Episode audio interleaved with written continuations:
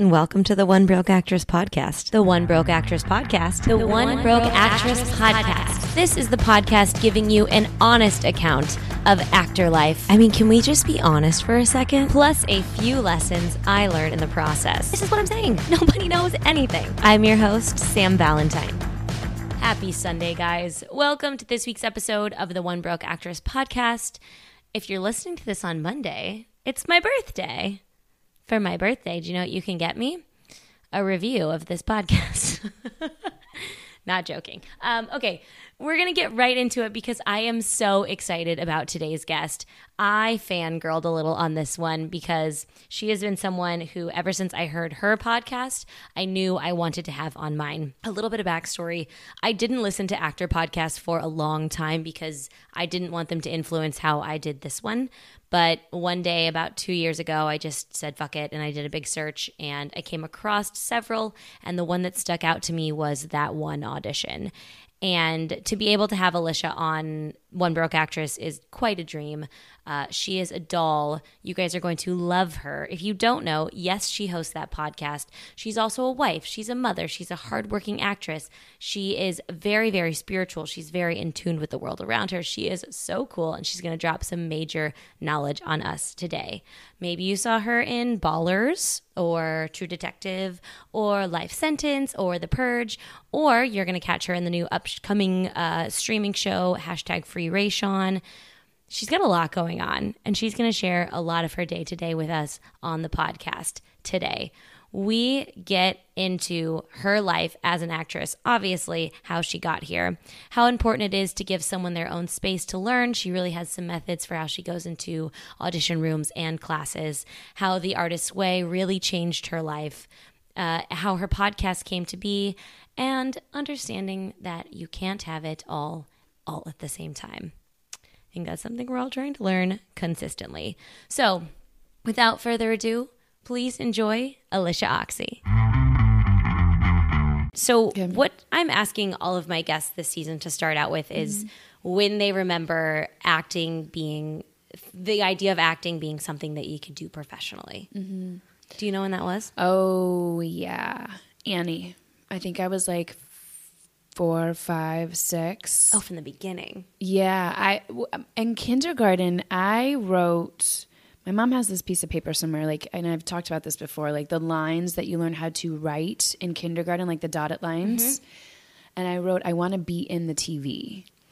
So I just knew, like, I I just want it to be these, like, that's what I wanted to grow up and do. It took me, I'd say, 15 years to say it out loud repeatedly. Mm-hmm. And even when I moved here, I think it took me a long to say long time to say I'm an actor. I'm an actor because I felt shamed for it. So whenever I started talking about it out loud, whatever, like it doesn't matter who was saying what. I just felt like, oh, who am I to it, it seemed like me saying, "Oh, I want to be an actor."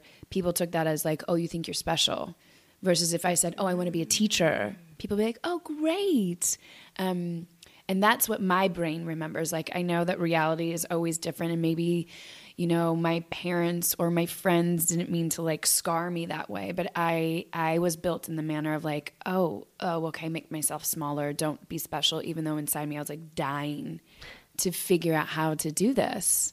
Um so it was always there. How did you once you were able to say it out loud make the you know the move? Where did you grow up? Kentucky. Okay Mm-hmm, yeah, mm-hmm. I grew up so, all over the Midwest, so I yeah, it felt it felt even smaller there because it was exactly. such a far fetched dream. Yes, and I think that's why people. So in defense of everybody that was like, "Who do you think you are wanting to be an actor?" I think it's just because you know, grow up in Middle America. That is not a job that you can like, you know, on a Monday run into somebody and be like, "Oh, that's an actor. That's right. a, that's a person who does acting." Um, you run into accountants and lawyers and doctors and whatever normalized profession or like what everybody within the box mm-hmm. is thinking. It's like someone having a zebra as a pet. It just it, doesn't compute as an idea. Yeah, yeah. And then it, it makes people think, oh, you're different. Um, but wait, what was the initial question that you just oh, asked? so uh, it's okay. Um, so w- when when you were able to say that switch. out loud, yeah, how did that make that switch? I had to move to LA, mm-hmm. and I had to do like four or five years of therapy, just to be legit honest. Mm-hmm um, because I felt like I felt really weird saying I am an actor when I was waiting tables or doing whatever side job because the next question that comes is, oh, yeah, well, what have you been in? So it took me a long time to say I'm an actor. I'm now writing in a, in a writing class, and I the teacher says a writer is someone who writes. And I love that. And I wish any if I, I could have just said that to myself at the beginning. An actor is someone who acts. Yeah. It doesn't have to there doesn't be, have to be an exchange of money to validate. Like a painter that paints for themselves, are they not a painter? Yeah. Like they if they don't sell their canvases, like my father-in-law was a painter and he didn't start selling his canvases until he was 73, but he started painting when he was uh, a teenager. Does that not make him a painter for all those decades? But that was my psychology that I had to get over is accepting and not feeling like embarrassed or shamed or thinking I'm taking up too much space. There's So an girl therapy. Oh, it's, that's been a very common theme on this season of the podcast. Is people Mm-hmm. are I, getting more and more open about talking about mental health and and the things that happen through therapy and how you can be okay with yourself and your goals. Yeah, and I think as an actor, that should be a write off. Go to therapy, understand the human condition. Why not start with yourself? And then and nitpick and understand and because no no one person has it all together. And if they do, I would really love to talk to you. Like I think that's why we're, we inhabit as humans, like because we're here to have a shared and learned experience and to explore. So there are things that we're gonna have to like dissect and figure out, and not just harbor. Yeah. So you ha- ha- came to LA. You were working these jobs. You were working on yourself.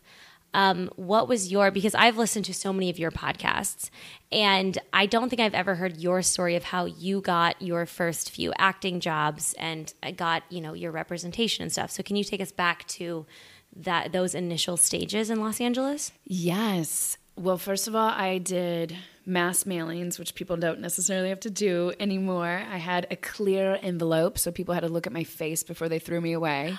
A clear envelope. Uh-huh. It was instead of like instead of doing the yellow Mm-hmm. manila envelopes, I made there was at like Staples or whatever, you can get the white ones, and on one side it is open, so you have to. And I put my headshot it, so I'd have to be like, "Hey, that's me. You're throwing away. Let me, like, please." Like, Oh, it's genius. um, and I got a few meetings from that. Nothing really came of it. I ended up with Ryan Gosling's manager, and I, I don't.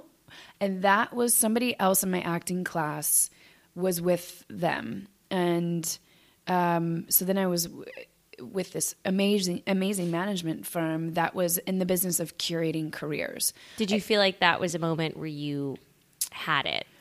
I were- things were happening. Yeah, in retrospect, I know now that maybe that was too big of a management firm for me and or I just wasn't educated enough yet. Like I didn't have any credits, but I was booking small parts, but they were asking that I not take them so I could be bigger parts on those TV shows. Wonderful tactic for people that already have a resume, but I personally think like now looking back, get all the credits you can possibly get.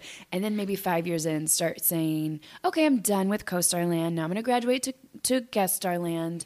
They had big they had big dreams for me and I don't think my confidence was at the level nor my education to be totally frank, mm-hmm. nor was my education at a place to support the idea that they had for me and the idea that I like wistfully wanted. Like, of course, I, I want to be. I want to be a lead of a TV show. I'm going to just show up to LA and then I'm going to be Annie, and then, like all dreams come true.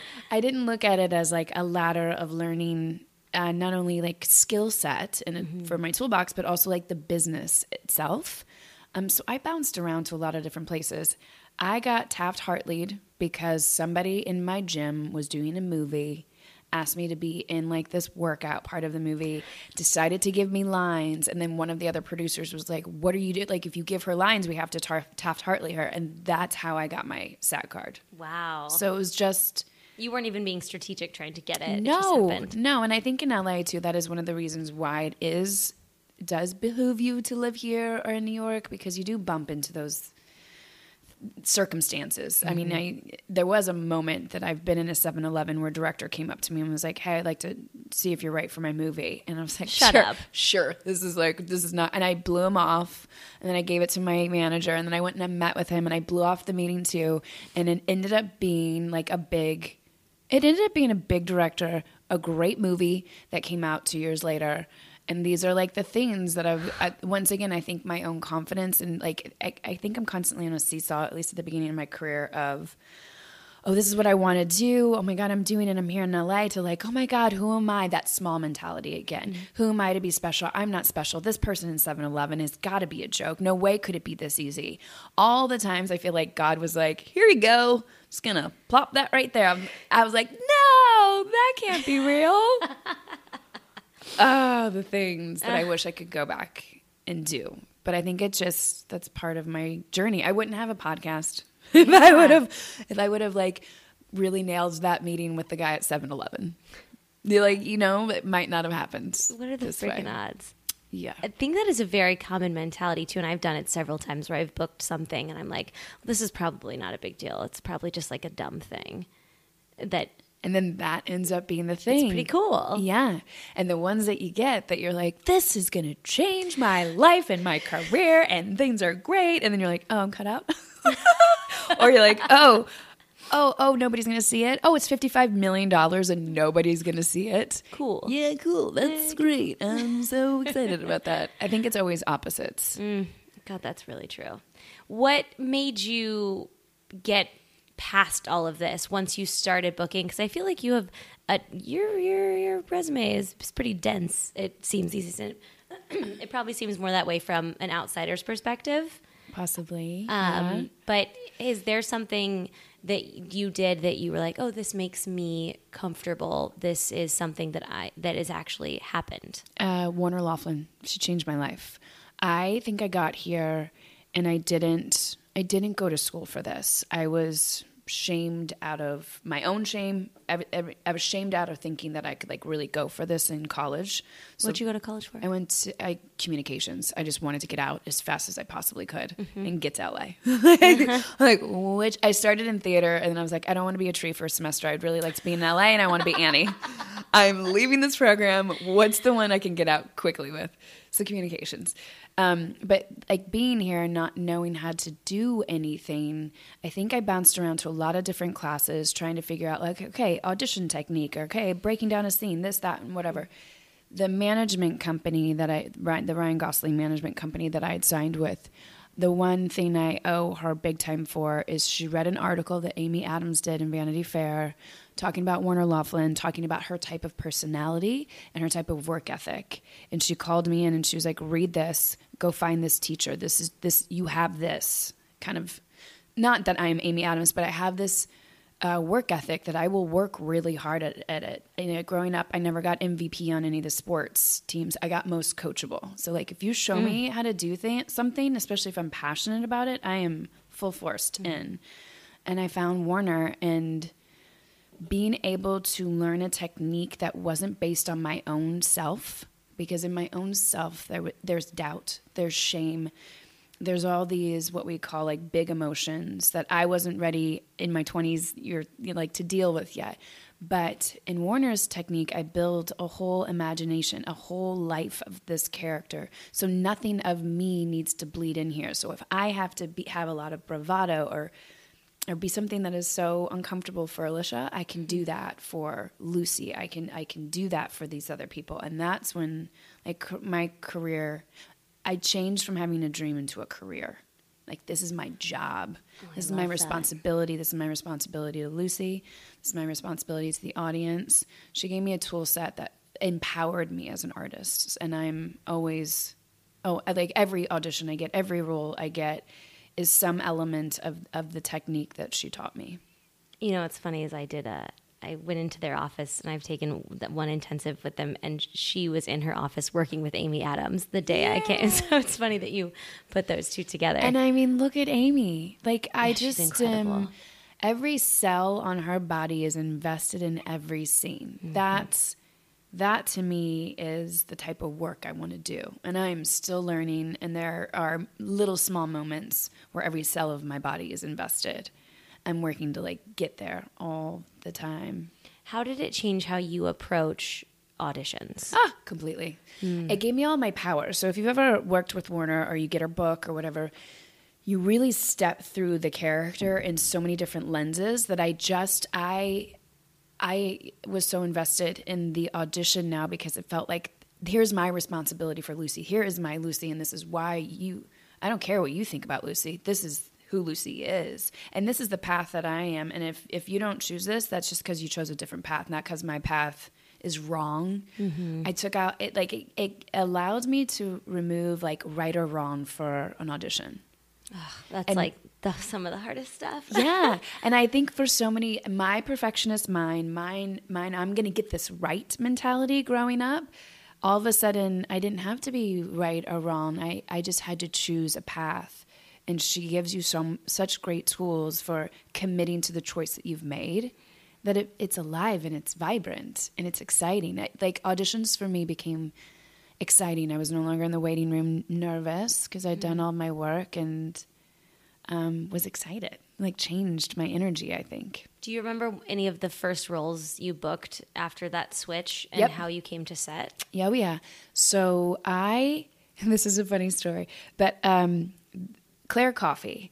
Do you hmm. know Claire Coffey, actress? She was on Grimm. She's worked a lot. She's blonde hair, blue eyed.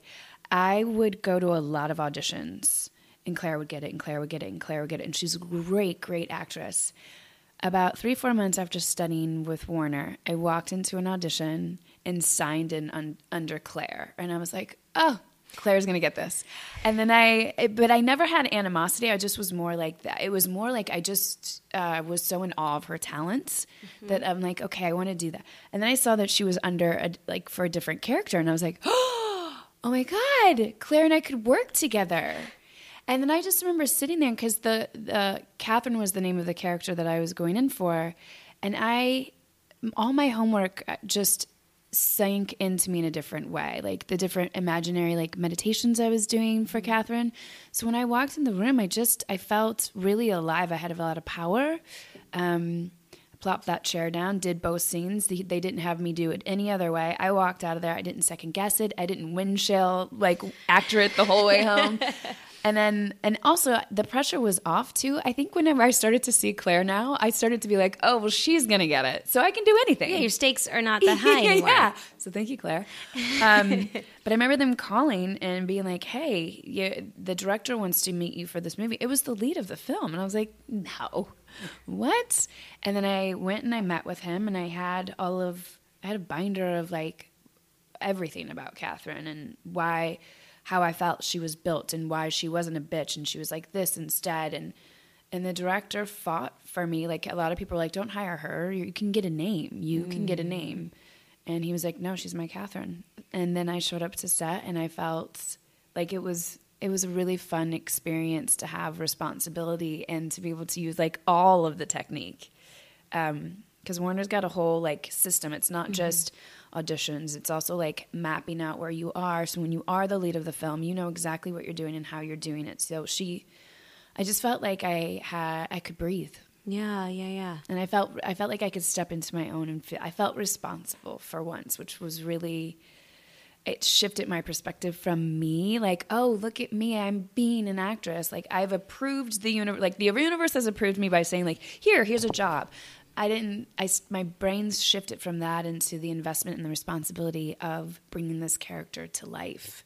Instead of validating your acting career, you were getting to yes. and how selfish is that? Like I like I've gone round and round with myself in the last couple of years where I'm like, well, that was so self-serving and so selfish and I'm glad I didn't get a lot of the roles. I wasn't prepared to step out of my own yet. And maybe that's what your 20s are about. Yeah. like, I mean, you know, like, but I do really think that um, I said I stopped needing approval and validation, and that allowed me to have space, to have responsibility, and learn.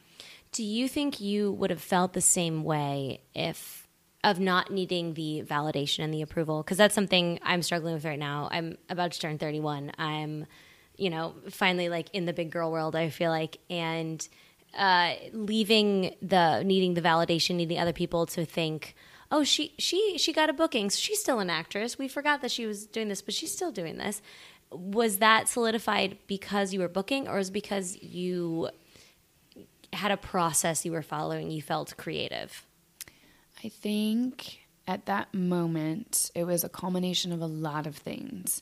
I think I I went through a wall. Like Warner always refers to like right before there's huge transformation. It's just the caterpillar analogy. It's like you're stuck in this uncomfortable place and you don't want to push further. And I think like six months into working with her, about a year into working with her, I was like, I'm done. I'm done acting. I'm done with all of this. Like, because I wasn't getting validated the way I wanted. I wasn't booking quotations the way I wanted. Um, and my husband was like, "No, you're gonna go. You're gonna go to class because it's not about the bookings. It's about like the art." And I just went to class. I remember bearing into class and into myself, and that is when I felt the shift in responsibility.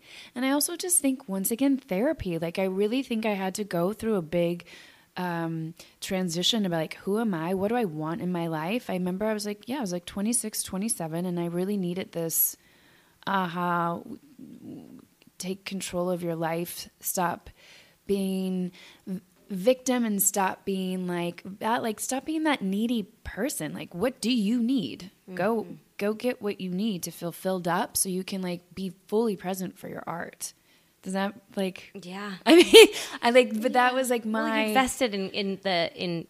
I feel like saying invested in class means you were just investing in the process, and class was just where you put that I- particular I energy. All of a sudden, took the end result off of it. Like I, it's, but it, that's the thing that drives me insane about the mind. Like you know, when you're an adult, you're like, okay, of course it's not about the result. But then the other voice is like, yeah, it is. I have to pay my rent. I have to do this. I have to do this. And I'm 27 years old, and I should not be waiting tables at 5,000 places. So Mm-hmm. that inner critic goes like crazy. But then the mind fuck is like if you just let it go it does come to you but you can't fake letting it go like you have to genuinely surrender to the process um, i also started the, ar- the artist way that was the first time i got my hands on the artist way okay. by julia cameron and i did a 12 week like bottom of that bookshelf right there. Yes. I did a deep dive and I came out on the other side a different person. And then I started booking. And I was like, and then I was like, wait, me? Because then I, I also, I, like, I was going into auditions and like not caring. So then when people would call and book me, I'm like, oh, for what? Oh, I Forgot about that. that's great. Have you Okay. always been someone who commits this fully to things? Because it seems like you don't. Yeah. From our conversation before about trying out this, the whatever you're doing right now, and all these different things, it seems like you kind of dive in, and that's where you live for a while. Yes. I'm That's pretty Scorpio. I'm intense. I'm intense. I have all the passion. Um, no, I do. I do a really deep dive. Like the reason why the podcast I just told you about, Mm-hmm. the reason why I was a guest on their show, Bigfoot Collectors. I'll just pump them out here for anybody that's into like paranormal. The reason why I was a guest on that is because he happened to see me after an audition in the bar, the host of it, and I had just auditioned for something called Blue Books, and I'd gone like down the rabbit hole, like three weeks of preparation of like watching documentaries, and like I become consumed with things that I'm excited about. How did you have three weeks to prepare for an audition? I got really lucky. I have no idea. that is cool. It was, and it was one of those things that I kept praying for that because for True Detective, I had a lot of prep before I shot. Mm. And I was like, I want that. I really, really want that. And I don't know when that audition for Blue Book happened, but they're like, you know, just to let you know, you're going to have this in the next few weeks at some time. And I was like, okay, thank you. Oh my god, how much cooler would auditions be if you got to dive into it like you were like it was a booking? Well, that's the thing. That's why auditions, I think, are so hard, is because you'll get it. And let's give ourselves some grace. 24 hours later, you have to turn around and present your idea for these characters. Half that time you're sleeping, trying to eat, trying to get yourself ready. And I will have like two, three days later, sometimes I'll be in the shower. I get all my hits in the shower. and I'll be like, oh my God, I get it. I know, I get who she is. No, no, no. Okay, let me do it again. Let me do it again. Let me do it. Like, and that's the gift with a lot of. That's why Oscar winners are Oscar winners. Like, let's be real. Mm-hmm. I love all the Amy Adams in the world and all like they are so talented. And everybody that's at the Oscars, I'm not taking away their talent. I'm just saying the playing field could be a lot more even if we all had this much time. And also like the duration of movies now, they're shot in 12 to 14 days and the Oscar movies are shot in 6 months. Like they do a page a day. I just did a movie last this couple weeks ago and we were doing 15 pages a day. 15? Yeah. Cuz you got got got to get that shit done. That is incredible. It's insane. And then you wonder, like, oh, that movie's not very good. I'm like, no, of course it's not. Because, like, like, come on. If only people Like, there could be like a banner at the bottom of it that Like a disclaimer? Yeah, like this was made in 13 days, one of which rained the whole day. They skipped all of it. They shot 16 pages in one day. The writer literally gave them new pages. Okay, it's great. Go. I mean, It's those like old pop-up video. Like on this day, we ran out of water on set. Just so everyone knows. There was no trailers or water.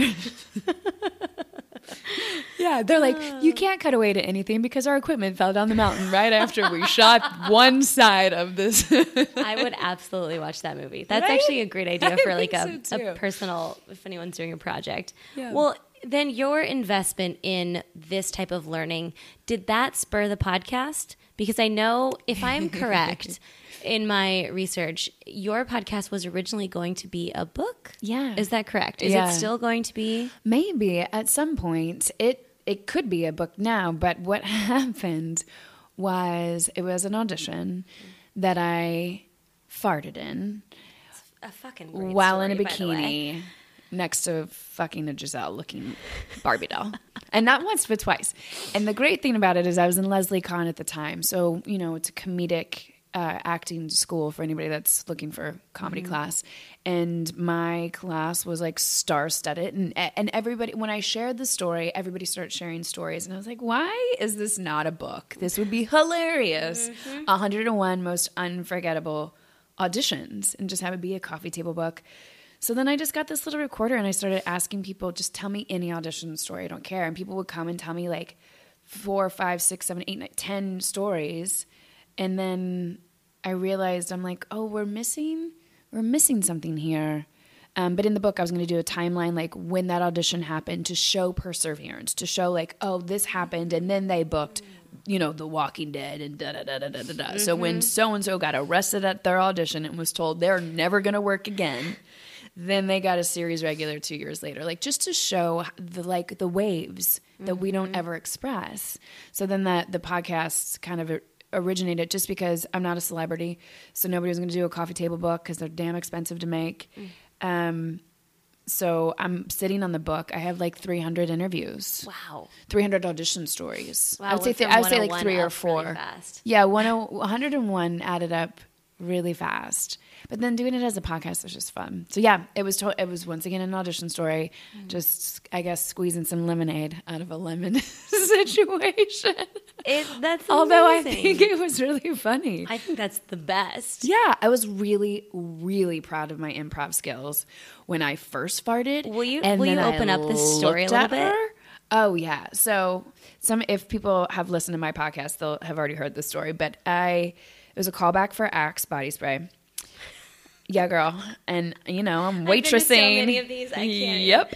I'm waitressing. I probably like got home that morning at like five in the morning and had to go to this callback in a bikini. Which is the, by the way, there's no worse lighting for bikinis than No. audition room. Like, do you wear shoes? Do you not? I never know. What do you wear to the audition? What do you, yeah, Ah. exactly. How so do I bronze? I, yeah, ex- I'm wearing wearing a cover up, as most jiggly, like self-respecting women. I shouldn't say self-respecting. That's not right. I mean, uh, for those of us that are un, like uncomfortable with some body parts, we're Mm-hmm. wearing cover-ups because the ones that aren't, you don't have to wear a cover-up. Good for There's you, girl. Good go for you. yeah, right. But she was like the one, and they were calling us in two by two. And I, I walked in, and she was sitting, like the girl that I was eventually going in with was sitting in the waiting room, no cover up on, girl, nothing. And her, like, and everybody was staring at her because it was like, God, she looks amazing. Like, I don't want to get called in with her. Please don't call me in with her. Please don't, like, and of course, I knew I was getting called in with her. They call us both in. Girl, it is all guys in that room. There's the casting director, probably the director, maybe the ad firm is there, or maybe all of his buddies. But I do not remember seeing one female face in that room. other than ours. And, and the director was like, okay, you guys are starving. You haven't eaten in like months. Make it years. You haven't eaten in years. We had to jog next to each other and fight each other like we were going for this piece of meat well in bikini.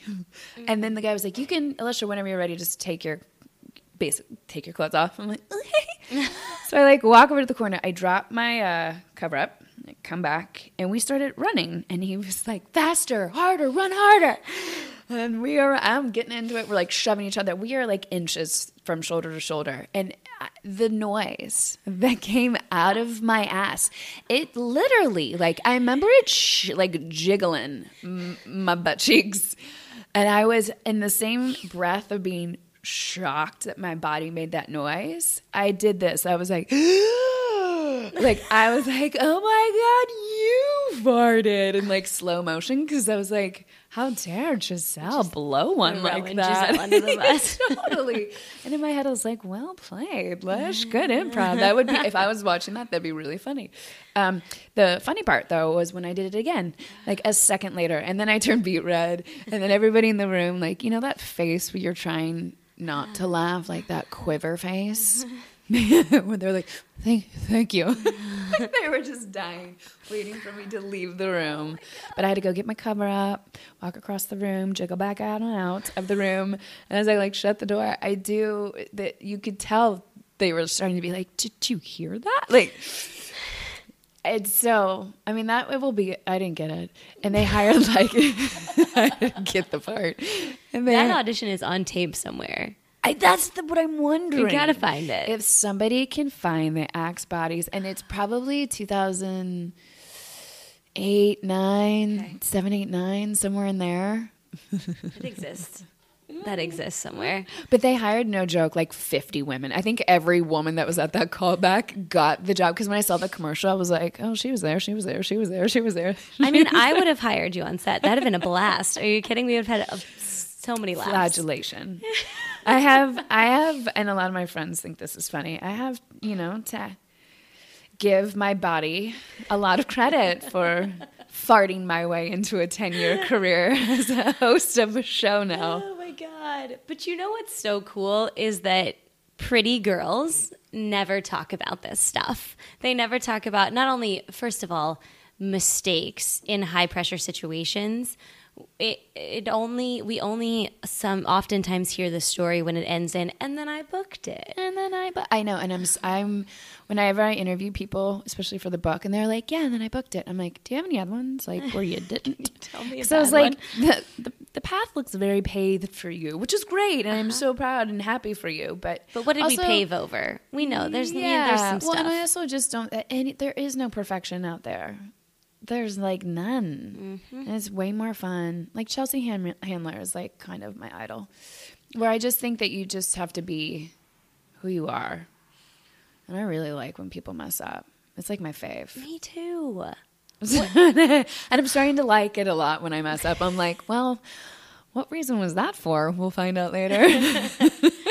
In your podcasting, have there been any standout episodes or stories that have really affected you, or are there any um, takeaways that you've really pocketed that have become become useful to you? So many. Oh my god, It's I've interviewed like 450 people. I um Steve Howey is always one of my faves because the balls he has on him, like literally and figuratively. I don't know about his balls, but he is his bravado. Like he, the things that he did to win himself auditions. He was very he i mean he like standing outside of a window when a casting director is running sessions so he can the casting director can see him and the other guys are reading here. He was like dancing outside the window. He's like i acted like i was getting prep man but i was i was getting prep but the whole time the casting director was watching him. Like he found ways to divert attention to him or um, garner attention for him so that he would get like he would get his nerves out. So also that tactic of him being outside and dancing in front of the casting director, it wasn't just to be like, "Hey, look at me, see me." It was to get all of his nerves out. Like he would go to grocery stores before auditions and at the checkout lines scream. He's like, "Everybody, look at me! Look at me! Look at me!" And then when once everybody would look at him and he's like, and I would feel so embarrassed and get like all of my shame and crazy stuff out. He'd be like, okay, thank you. And then he would like go to his audition. He would do crazy things like that. And it just always sticks with me. And how he tested and got Reba is like I loved that story. I loved where that he like story. army It's- crawled to like listen me. to, people. Uh-huh.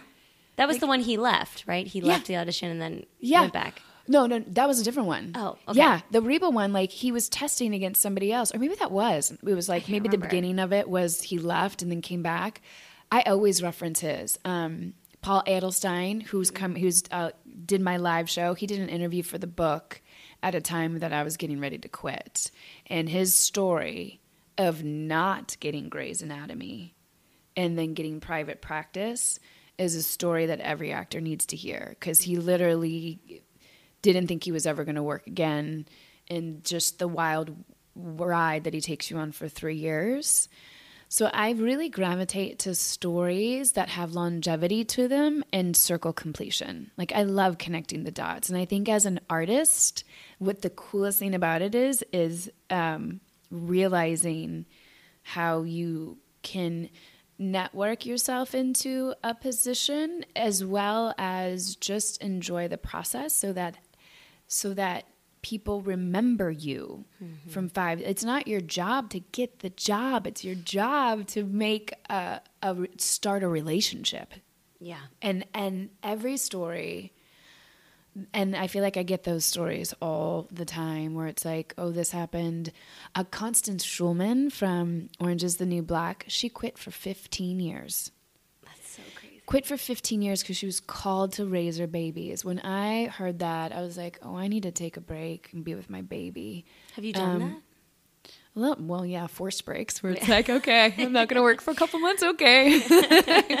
There's definitely the, but yeah, I, yeah, relative. I no, not really, because I was always searching for work. She stopped searching for work and really focused on her babies.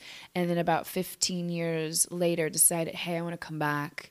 I'm ready to come back. And everybody told her she couldn't come back. Even her agent, who was her friend, like just her friend, was like, Connie, you know, like they don't do black and white headshots anymore. Like you're probably not going to work.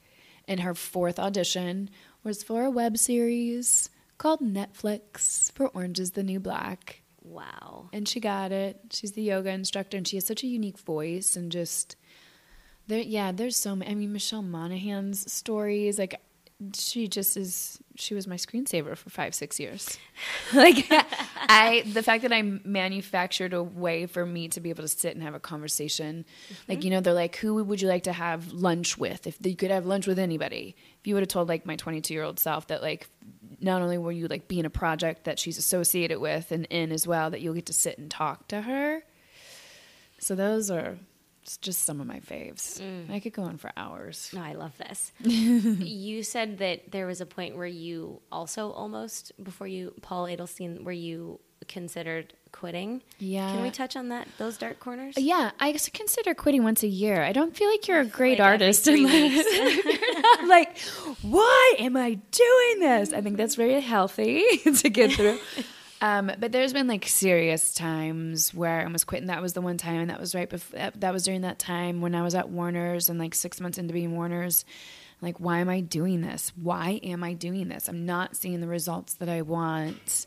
I was putting again the validation in the results, and it, that almost broke me. I think as an artist, I don't even know, I'm getting comfortable even calling myself like an artist, but even as like uh, somebody that creates, if you're somebody that creates for a living, I think that you have to not put it in the results. Mm-hmm. And that's those are always the, my deepest, darkest times that I feel like quitting is when I've shifted the focus from responsibility as an artist or um, honor or gratitude to get to, to get to play, to get to be chosen, to get to write, to get to talk to people, to be in, interested in stories, to I need this job. Oh my God, I'm not booking. Oh my God, nobody cares about me. I haven't been in for a while. That spiral always sends me down to quitting when I'm there. So, yeah, 2007, that 2000, that I just remember that period of time, or 2008 very specifically. And then there's, yeah, then there's the fleeting, like, ugh. And then something, and then an audition comes in, a character comes in, or an idea comes in that I can't shake. Mm-hmm. And I'm right back in. I'm like, oh, did you dangle a carrot? I'm back. I'm not quitting. I'm just, I was just teasing. I love you. I love you. I like, I feel I'm like it's like, I'm here. Choose me. Yes. yeah. Uh, in, when you are when you were in those periods, and I don't know, I don't know what your situation is now. Um, working side jobs and things like that. How did you keep yourself uh, excited, and how did you keep your time scheduled? And now you have a daughter, and I'm not sure when you um, you and your husband got married, but how did you maintain your finances and balance um, being creatively driven in these times? I those think, times. I think it all shifts in different ways. I think uh, once again, when I was in resistance, I was constantly in resistance, going to like my multiple, several thousand jobs, Mm-hmm. being a poker girl, being a waitress girl, being a bartender, being. I totally picture you as a poker girl. That's so cute. I mean, I did anything really respectable with money. The Molly's game stuff. That's cool. Yeah, I did, but I wasn't. I wasn't doing the poker games. I was just witnessing the poker games and being like, "Would you like a cocktail?" I was basically waitressing the poker games. Like, let's just be real. I mean, and how hard is that? But it was really interesting to watch people throw their money and jets into the middle of the table. You're in Hollywood, so when you're doing poker mm-hmm. games in Hollywood, it's interesting and dicey, but mm-hmm. interesting. Mm-hmm. Um, but I, w- when I was putting my energy into resisting doing those, and I resisted them for years, where I was like, "Fuck this! I fucking hate that I have to do this. I hate that I'm driving here." Um, and then I noticed that my creative time on those days when I was in so much resistance of going to that job I had to go to at eight or nine o'clock at night, um, I wasn't very good at being creative. I started doing, I'm not kidding, the artist way changed my life. Doing the artist way and then getting a gratitude practice. Then I started going to these jobs and being like, thank you. Okay, at least tomorrow I can go and rehearse for this play. Thank God. Okay, so tomorrow I have this audition and this. I have to, I lived in freaking Venice at the time and would drive to auditions. Um, but I don't think I managed my time well, which is why I think I'm a late bloomer in this game. Like I, I was trying to have one foot in both worlds at all times. And I wish I would have invested even more into my career then. I wish I would have had more of the confidence to be like, no, both feet are right here. And look at my waitressing jobs in a different way. Like and once I shifted, it it did change where I was like, I need to make this much money, and then I can do X, Y, and Z, and valuing my time. Now, now, um, being a mom, it, I feel like I'm just juggling balls, girl. And I'm not gonna lie, I'm juggling balls, and I drop balls all the time. Yeah. all the time. All the time. I think once you become a parent um i had the aha moment. Like i remember walking my stroller being like i i, I can't have it all. I can't have it all I cannot have it all, and that is okay. I cannot have it all right now. And I think I lived my life being like, I want it all. I want, I want to be able to like write and direct and make money and and be a mom and create more content. I'm like, yeah, I'm one person, and I didn't look at making a life as creating. And it took a lot out of me to create that little baby, and it it takes a lot of energy to create the environment in which I want her to thrive and uh, so I drop balls, and I don't. I really have a hard time when I listen to people be like, "Oh, I do this and I do this." I'm like, "How?" And do you? And, Sleep and, and do you sleep? But then I will say, when I am really rigid with myself, like when I pop in, I did the artist way, and I did it in a, I did it in a woman's group setting. When I am on, and I can give myself an hour in the morning to write and to meditate, I am so impressed how my creativity will just flow.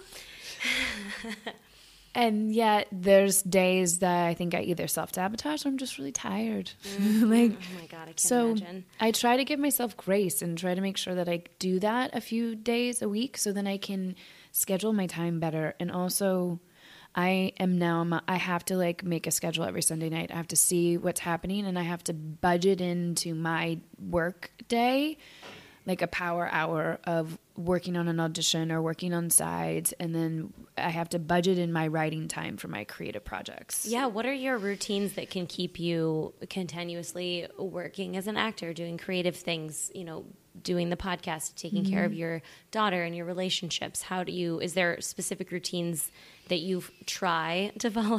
yeah, I I try to get up before my daughter. Hasn't been happening lately.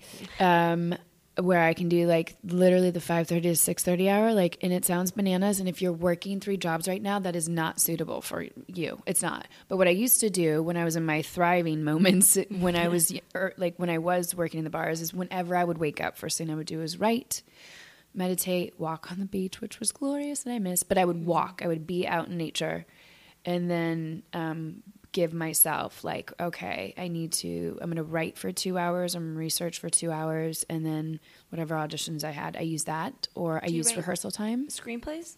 yeah well um, just whatever? books creative writing i like before when i didn't have a direction yeah a lot of creative writing i would just dump just dump whatever's in me to come out and sometimes i would get little hits um, I get a lot of hits when I write. If I can open the channel, if I if you can just write for three pages, exactly what the artist Mm-hmm. Artist way, way. tells you, you really can work yourself through a, an emotion or a situation or a creative block. Like I Mm-hmm. get a lot of my creative ideas, yeah, from writing. So yeah, I do the 5:30 6:30. I write, meditate. Um, if I, I have to work out, it's like a moving meditation for my body. And g- get my kid to school. Uh, which is you know a couple hours, and then I tr- I'm trying not to do more than two interviews a week because I also have to add in prep time for that. So every Monday is dedicated to the podcast, to, the, to research and stuff, and then Tuesday, Wednesday, Thursday, I'm open for uh, podcasts, and then whenever auditions come through, it sidelines Shift. everything. and I'm not gonna lie. And then I then the time is now like wrapped up into that. But I have to negotiate all my time around literally 8:30 to 5:30 every day mm-hmm. because my kiddo.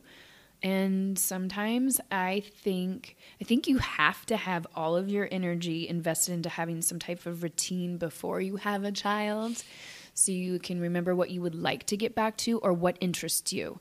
Right now, now having a kid, my time is so precious that I can laser focus into a character or a writing piece and know I have 49 minutes and I talk to my creativity. I'm like, listen, tomorrow at two, if you want to show up, Aggie, you can show up. Like we have stuff we have to figure out and let's do it. I sound like a crazy person, but I do. Like No, I and then I, it. that's and and then I need my girl time and my husband time. So I have to like schedule in a date night and I schedule in a girl night. Like I kind of figure out what fills me up Mm-hmm. now. And as a creative person, I think you have to be filled up. Whether you're an introvert or an extrovert, figure out what you are, fill yourself up so you can create faster. I create faster when I'm filled up. Mm, I love that. You've always seemed like, from listening to the podcast, like a very spiritual person, and I don't know if that's something you've you've developed over time or if it's something you've always been. But that fascinates me because that's something that I've I've never really lived in that realm.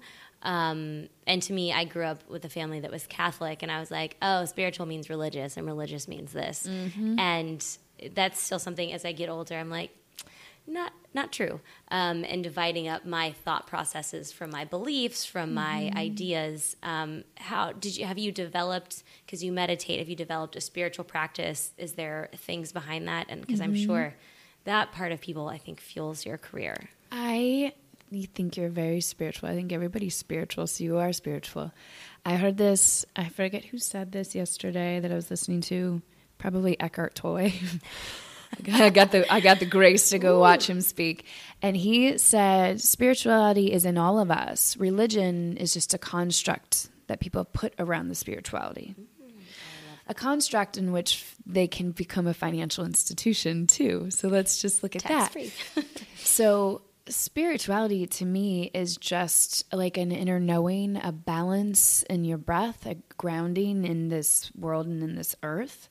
And I really think that I, when I am grounded and centered, I do think there's a channel that we can you can step into the one all the energies of the world. This, I'm going to get so woo woo no get woo woo Um, but that's where our create like i look at that as the umbilical cord.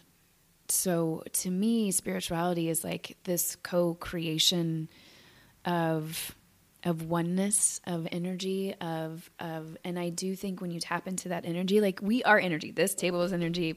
Our bodies are energy. Our thoughts. Um, there's studies of like our thoughts literally are energy, and you can do like a water experiment and and freeze water and talk to it, and it changes the energy, the crystallization of the ice. Like that That's so crazy. is amazing. and if we can tap, like, if you can tap into something, and a lot of artists talk about this, a lot of musicians talk about this, writers, um, anybody, and we're all creative. If you sit down and you can, like, get yourself in a flow where you're open to that oneness or that spirituality or whatever you want to call it, that energy, what can come out of you is just like, where does that come from? That's so inc- it's so incredible. Think about some of the greatest movies or paintings or pictures that you I just think I think that it is our responsibility to get back to our spirituality mm-hmm. in order to be really good artists. So, and I grew up in Catholicism in a religion construct, mm-hmm. and it constantly buffed me. Like I was like, I was like, so if I was born in China, I wouldn't be here and I wouldn't be Catholic. So they're not right people. They're not like, I didn't understand the idea around religion being like, this is right and they're wrong, but uh-huh. accept all. Like, just the hypocrisy uh-huh. blows my mind. Uh-huh. And, you know, all those documentaries that have come out, like, that's kind of some of the stuff has come out from where around where I was raised, and I don't I mm. don't understand. Uh, Religion has just gotten a bad name for spirituality. Yeah. Uh huh.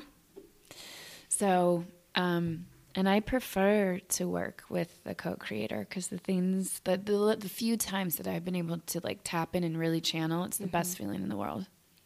What makes someone creatively work with you? Like when you've been on a set um, and things have just really flowed, what do you feel like that person is giving you in a good partnership? Oh God, um, presence. Just as cheesy as that is, presence. And I've worked with some of the pro, like people that are also tapped into that, like that grounded spiritualness. Like people always ask, "What was it like to work with Matthew McConaughey?" Mm-hmm. It was amazing. That guy is tapped into his shit. Like Yeah. he's tapped in. He meditates. Like you can see the work in him, and he is so present. Mm-hmm. So working the best partners i've had are people that are really tapped in that are very confident in who they are and know what they want as artists therefore also know how to serve you. The best partner i i mean you both show up. Like it is a true partnership. Like that's when the magic happens. Uh-huh. Like when you can ex- really connect with somebody and throw everything else away and that's why like i get hot and fiery right now. Like that's why i act is those little moments. Oh that charges me up for like days for hours for an extended amount of time after that magic moment happens so yeah the best partners for me have always just they just really know their stuff they're really prepared and they're open to play. And they're tapped into something that is allowing them to like breathe and be uh, egoless and just exist. Is there a way you've found to incorporate that kind of thing and your spirituality into moments like filming for a TV show, for example, because they, they move so fast and you get such short amount of time, like um, like Life Sentence, for example. Um, your character was so fun in that She show. was so fun. I loved Thank that. you. I love Marlene. Um, she was so funny, and you. and you got, I mean, in my opinion, not enough time with her. I mean, I love you. I know. I wanted more time with Marlene. I Oh. did. They will. This is where like we'll keep finish your question, but I was. Oh no! Uh, Well, I was going to say, how do you bring that type of connectiveness, Oh. playfulness, spiritualness into moments on sets where if if any of the actors, because I have a lot of newer actors who listen to the podcast, um, if you haven't been on a set before, once you get there, especially for television, you get, you go, you're done, moving on to the next, and it doesn't Mm-hmm. feel creative sometimes. Um, so, is being present what helps you find that in that? Like, how do you find that on a Hell set? yeah. Yes. Okay. So Marlene for me was so interesting too. God, and I wish she could have stayed around for a lot longer. Um, that was something I created life out of something so little. In the pilot, there was just a couple of lines, and I think this comes back to like really exactly what I just said, doing your work before you show up and have making sure your thought patterns are in a spiritual place, like where you're in an uplifting place for yourself. Like I talk to myself before I go on these sets because they're moving so fast. Mm-hmm once again, you especially if you're coming on as a co-star, as a guest star, don't come in for this validation because they're going to move on so fast from your scene.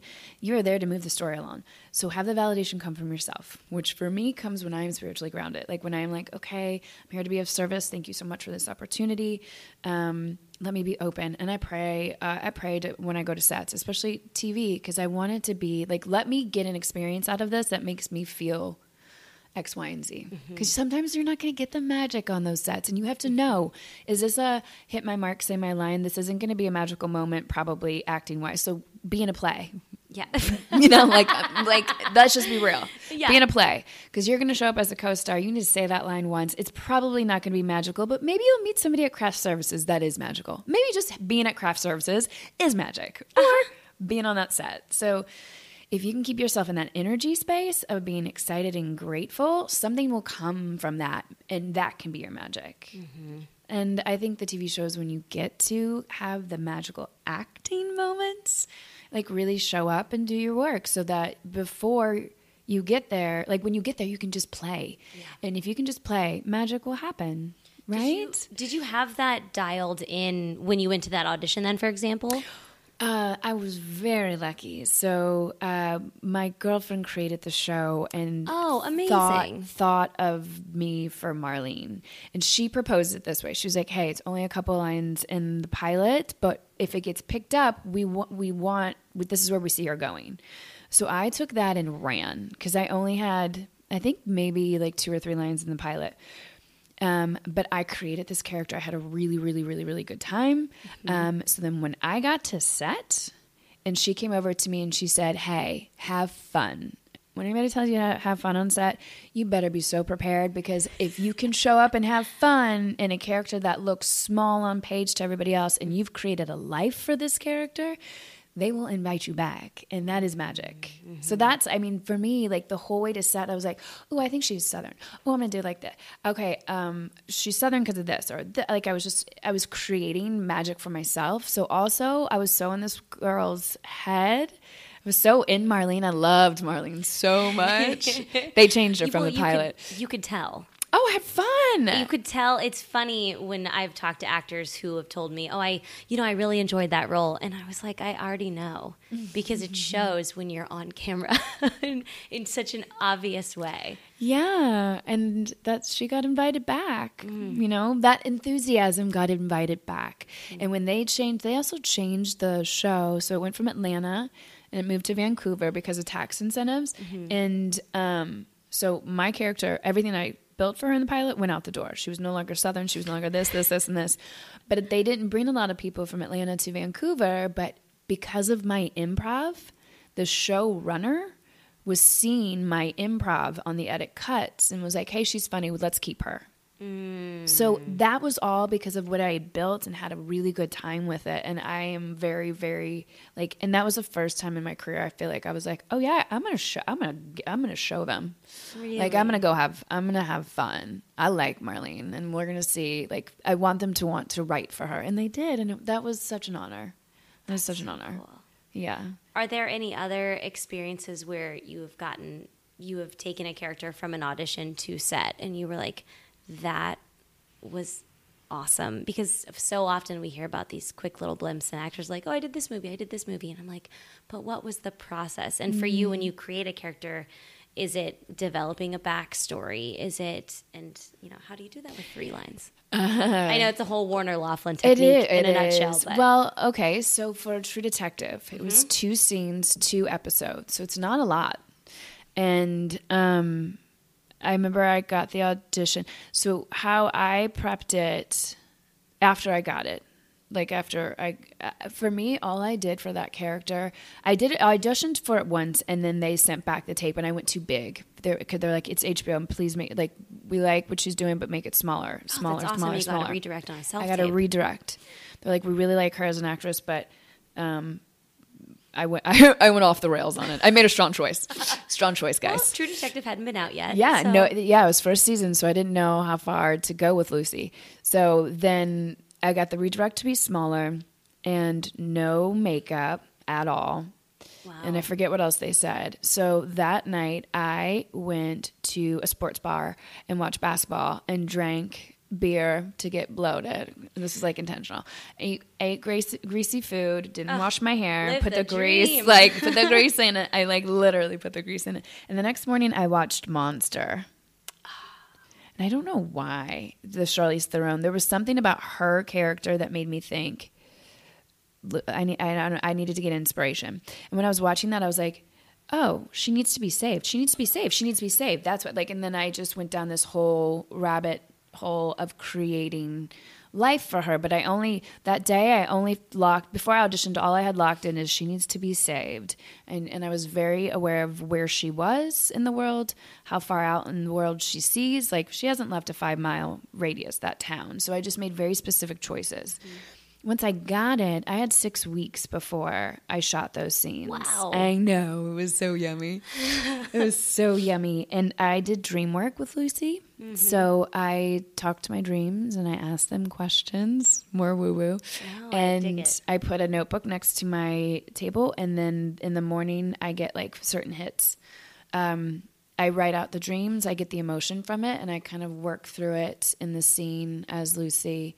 And then I do imaginative work where I build out the memories that she has that have shaped her.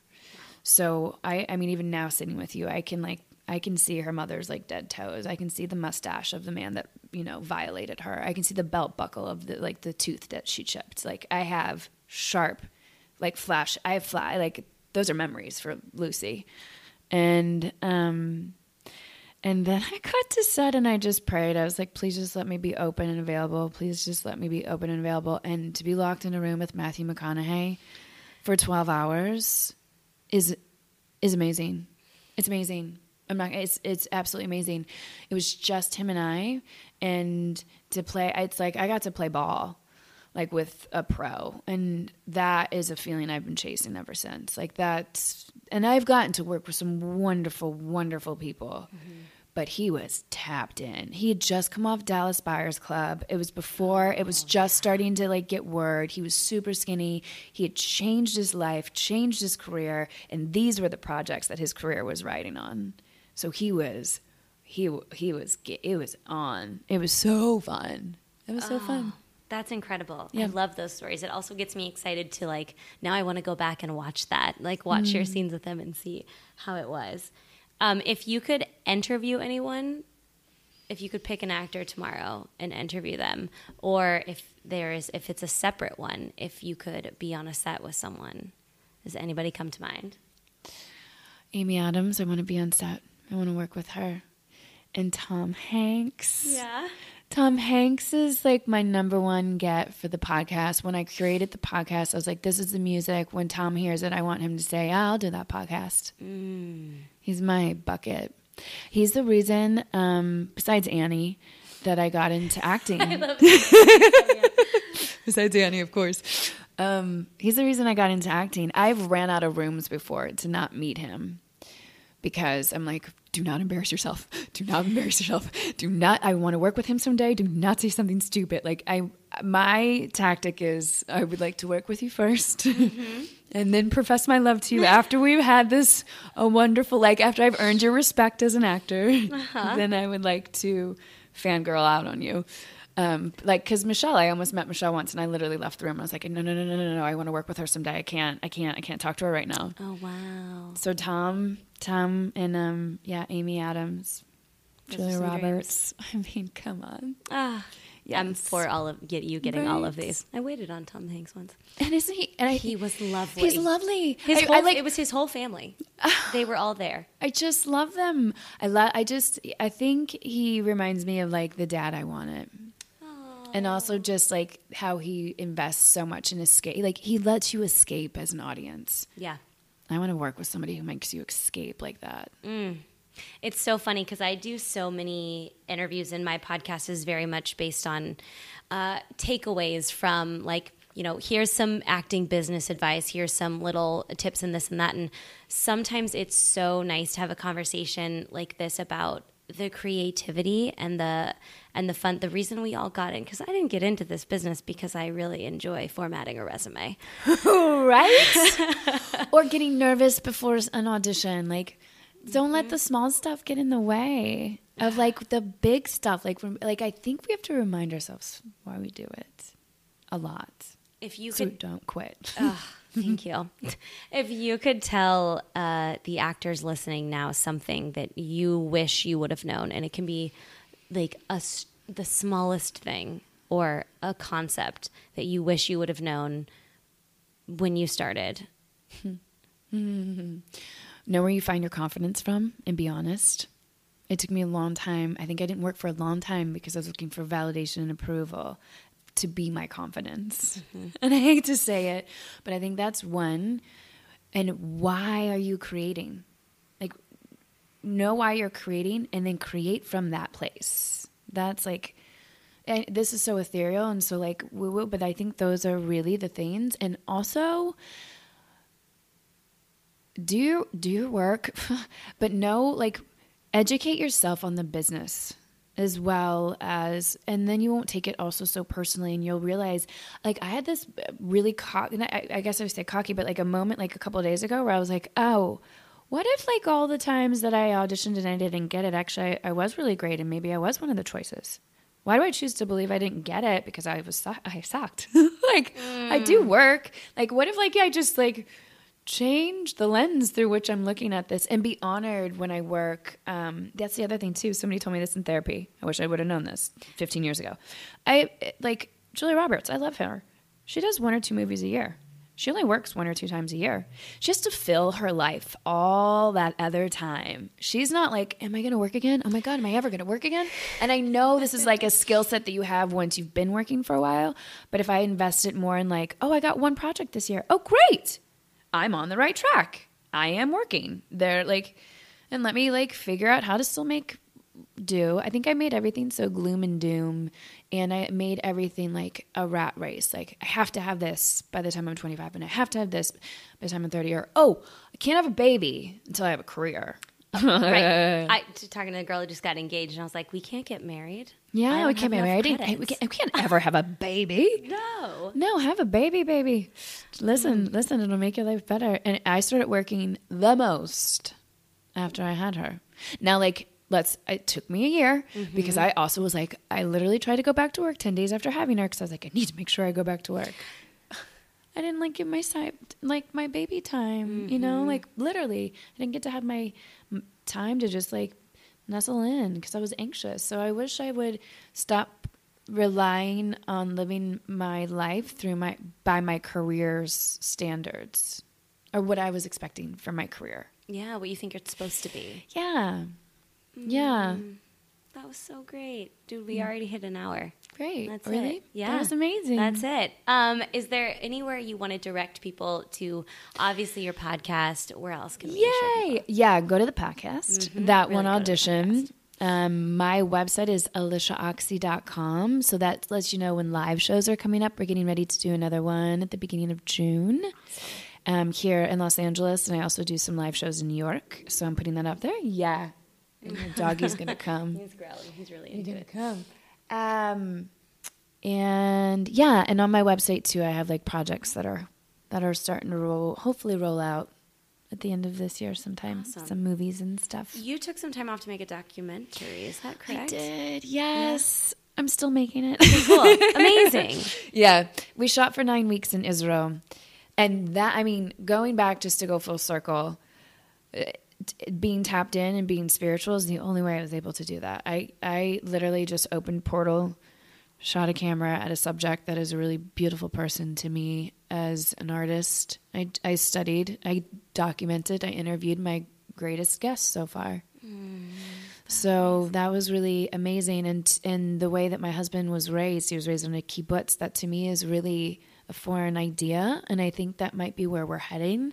So I would like to be able to show life into how this community li- lives and sustains themselves, because I do think that we need to get back to that. So hopefully, I'll have some time to edit it in the near future. Um, Lots of free time. What are you of- talking about? because I have all the free time talk about budgeting. Yes, I am Budgeting budgeting an editor into my schedule for for that. Yes. Mm.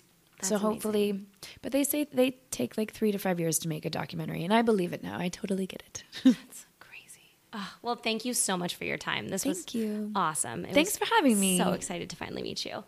Um, all right, guys, I will talk to you in just a bit. And that brings us to the end of today's podcast. Thank you for listening. Thank you, Alyshia, for your time. You are a dream. If you guys have not downloaded that One Auditions podcast feed yet or subscribed to it, go enjoy it. If you enjoy this podcast, you will love that one. I always say if this podcast is a shot of whiskey, hers is a cup of chai tea. She is lovely. You will love it. Guys, thank you so much for listening. As always, thank you to Maggie Zabo for our beautiful theme song. Thank you to Laurel Canyon Creative for making this podcast happen.